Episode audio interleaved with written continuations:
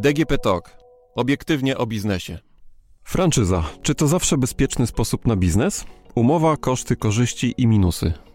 Franczyza to nie tylko pomysł na biznes. Sprawdzona na rynku firma udostępnia innemu przedsiębiorcy również swoją wiedzę, technologię oraz znak towarowy. A to na starcie może dać przewagę konkurencyjną nad biznesowymi wolnymi strzelcami. Jednak rozpoczęcie tego typu działalności nie jest tanie. Trzeba też pamiętać, by zebrać informacje o partnerze i dokładnie przeczytać umowę franczyzy, umowę o franchising. Działalność franczyzowa to specyficzny system sprzedaży towarów, usług lub technologii. To prawo i jednocześnie obowiązek prowadzenia działalności według zasad przyjętych przez firmę udzielającą swojej licencji. Ta licencja to zezwolenie na stosowanie określonej metody działalności gospodarczej, korzystania z marki, nazwy handlowej, know-how, ewentualnie patentu. Firma, czyli dawca franczyzy, zobowiązuje się do pomocy przy stosowaniu tej metody, zaś biorca franczyzy do zapłaty wynagrodzenia. Jak nawiązać współpracę między franczyzobiorcą a franczyzodawcą? Na podstawie umowy franczyzy, w której dokładnie zostają określone prawa i obowiązki stron. Umowa ta tak naprawdę jest szczególną formą oddania fragmentu przedsiębiorstwa innemu podmiotowi do odpłatnego korzystania. Franczyza jest rodzajem umowy nienazwanej, bo niezdefiniowanej w kodeksie cywilnym.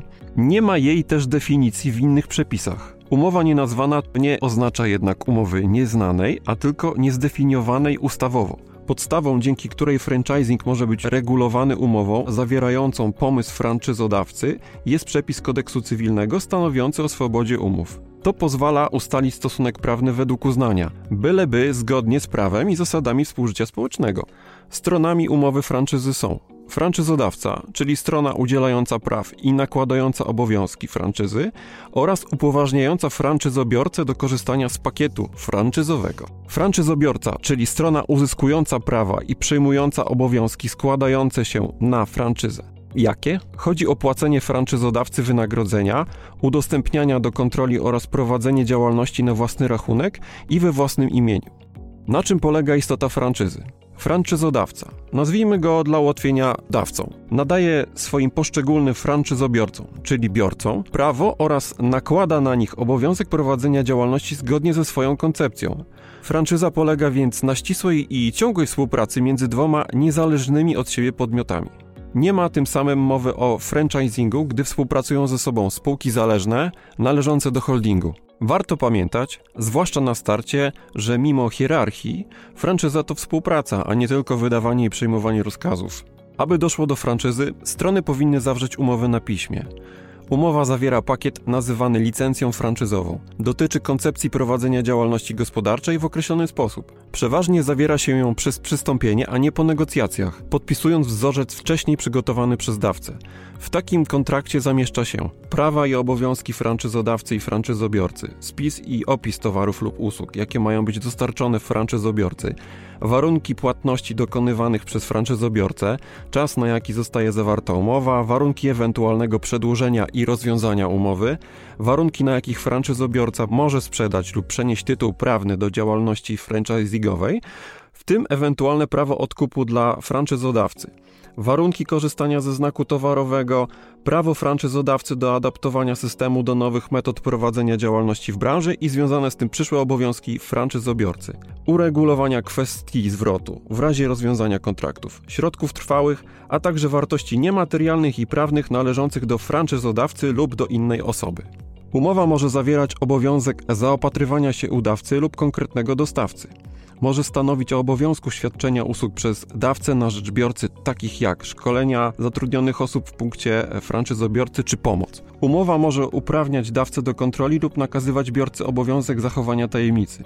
I tu ważne dla biorcy. Dawca powinien zobowiązać się w umowie również do pomocy w wyborze lokalizacji sieciowej, np. restauracji franczyzobiorcy, przygotowania planu urządzania i wystroju lokalu korzystającego z sieci, jeżeli jest to hotel, restauracja, kino czy pralnia sporządzania planu finansowego dla rozpoczynającego współpracę z siecią franczyzobiorcy, przygotowywania planów reklamowych, pomocy w uzyskaniu ewentualnie potrzebnych zezwoleń, ustalania kryteriów doboru personelu i przeszkolenia go także w dziedzinie obsługi klientów. Umowie franczyzowej zazwyczaj towarzyszy bardzo obszerny podręcznik operacyjny, opisując szczegółowo wszelkie aspekty działalności biorcy. Ma to nie tylko ułatwić mu funkcjonowanie, ale i wzmocnić ochronę koncepcji działalności i tajemnic handlowych dawcy. W praktyce dotyczy on wszystkiego, od przepisów gastronomii przez stronę wizualną aż po witanie klienta.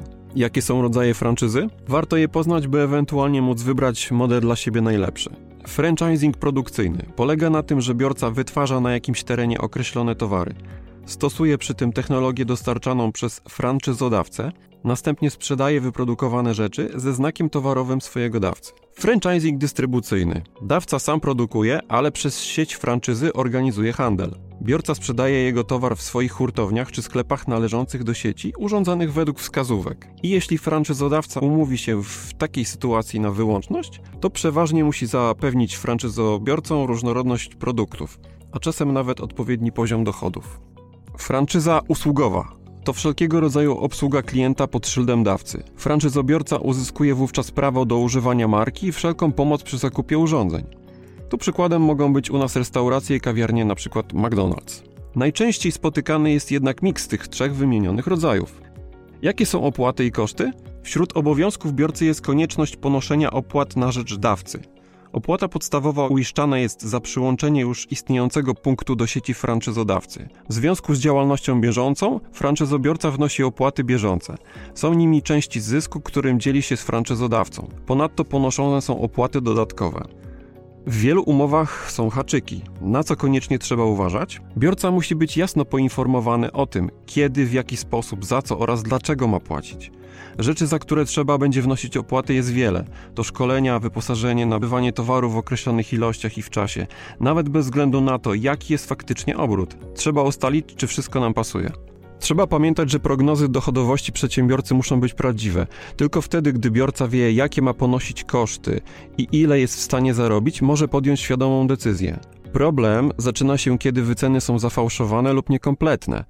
Franczyza to model biznesowy, który ma ograniczyć ryzyko. Nie może sprawiać, że ryzyko bankructwa przy franczyzie jest wyższe niż bez niej. Najwięcej franczyz wymaga inwestycji w granicach od 30 do 50 tysięcy złotych. Za tyle można otworzyć i sklep, i punkt usługowy, jak i niewielką gastronomię czy biuro nieruchomości. Wszystko zależy od marki, pod jaką chcemy działać i prestiżu. Mniej więcej kilkanaście tysięcy złotych może wystarczyć na niewielki lub mobilny punkt gastronomiczny. Najtańsze na rynku franczyzy wymagają przede wszystkim osobistego zaangażowania. Co należy zrobić przed podpisaniem umowy?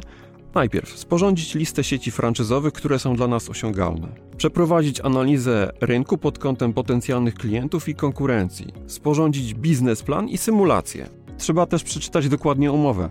W razie wątpliwości zapytać o nie dawcę, a potem jeszcze warto pozyskać radę eksperta. Nie należy wpłacać żadnego depozytu, który nie podlega zwrotowi. Nie należy polegać tylko na prognozach biznesowych. Nie należy podpisywać umowy bez konsultacji prawnej. Biorca powinien przede wszystkim nawiązać współpracę z firmą mającą ugruntowaną pozycję na rynku, której marka jest bardzo rozpoznawalna. Decydując się na działalność pod szyldem dawcy, należy poznać jego i jego pomysł.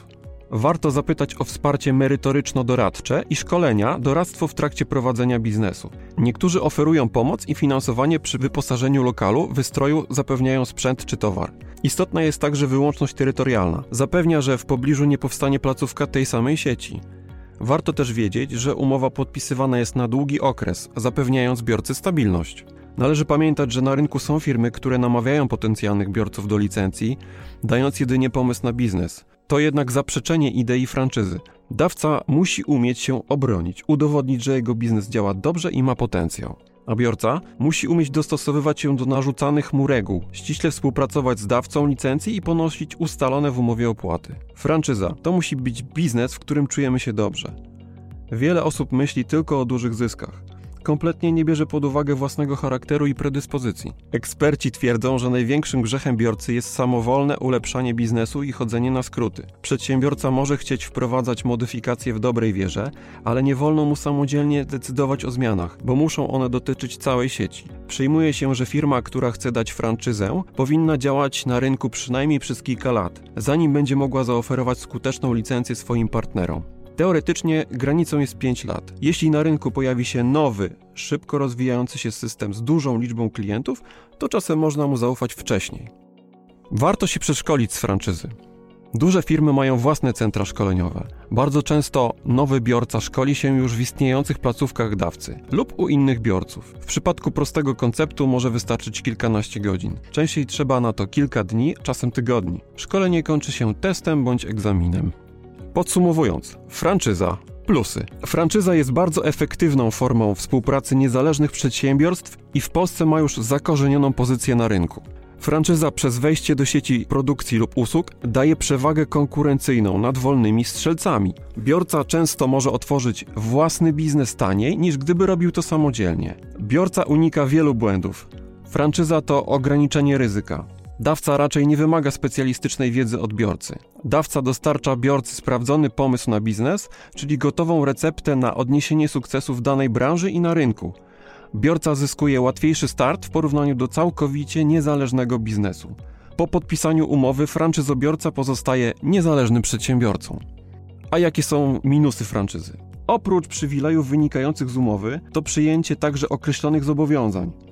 Gotowość na konieczność włożenia własnego kapitału, liczenie się z poufnością informacji, ponoszeniem stałych opłat oraz przestrzeganiem standardów całej sieci. Duże sieci często przewidują konieczność inwestowania co najmniej 40% własnych środków, które nie powinny pochodzić z kredytu.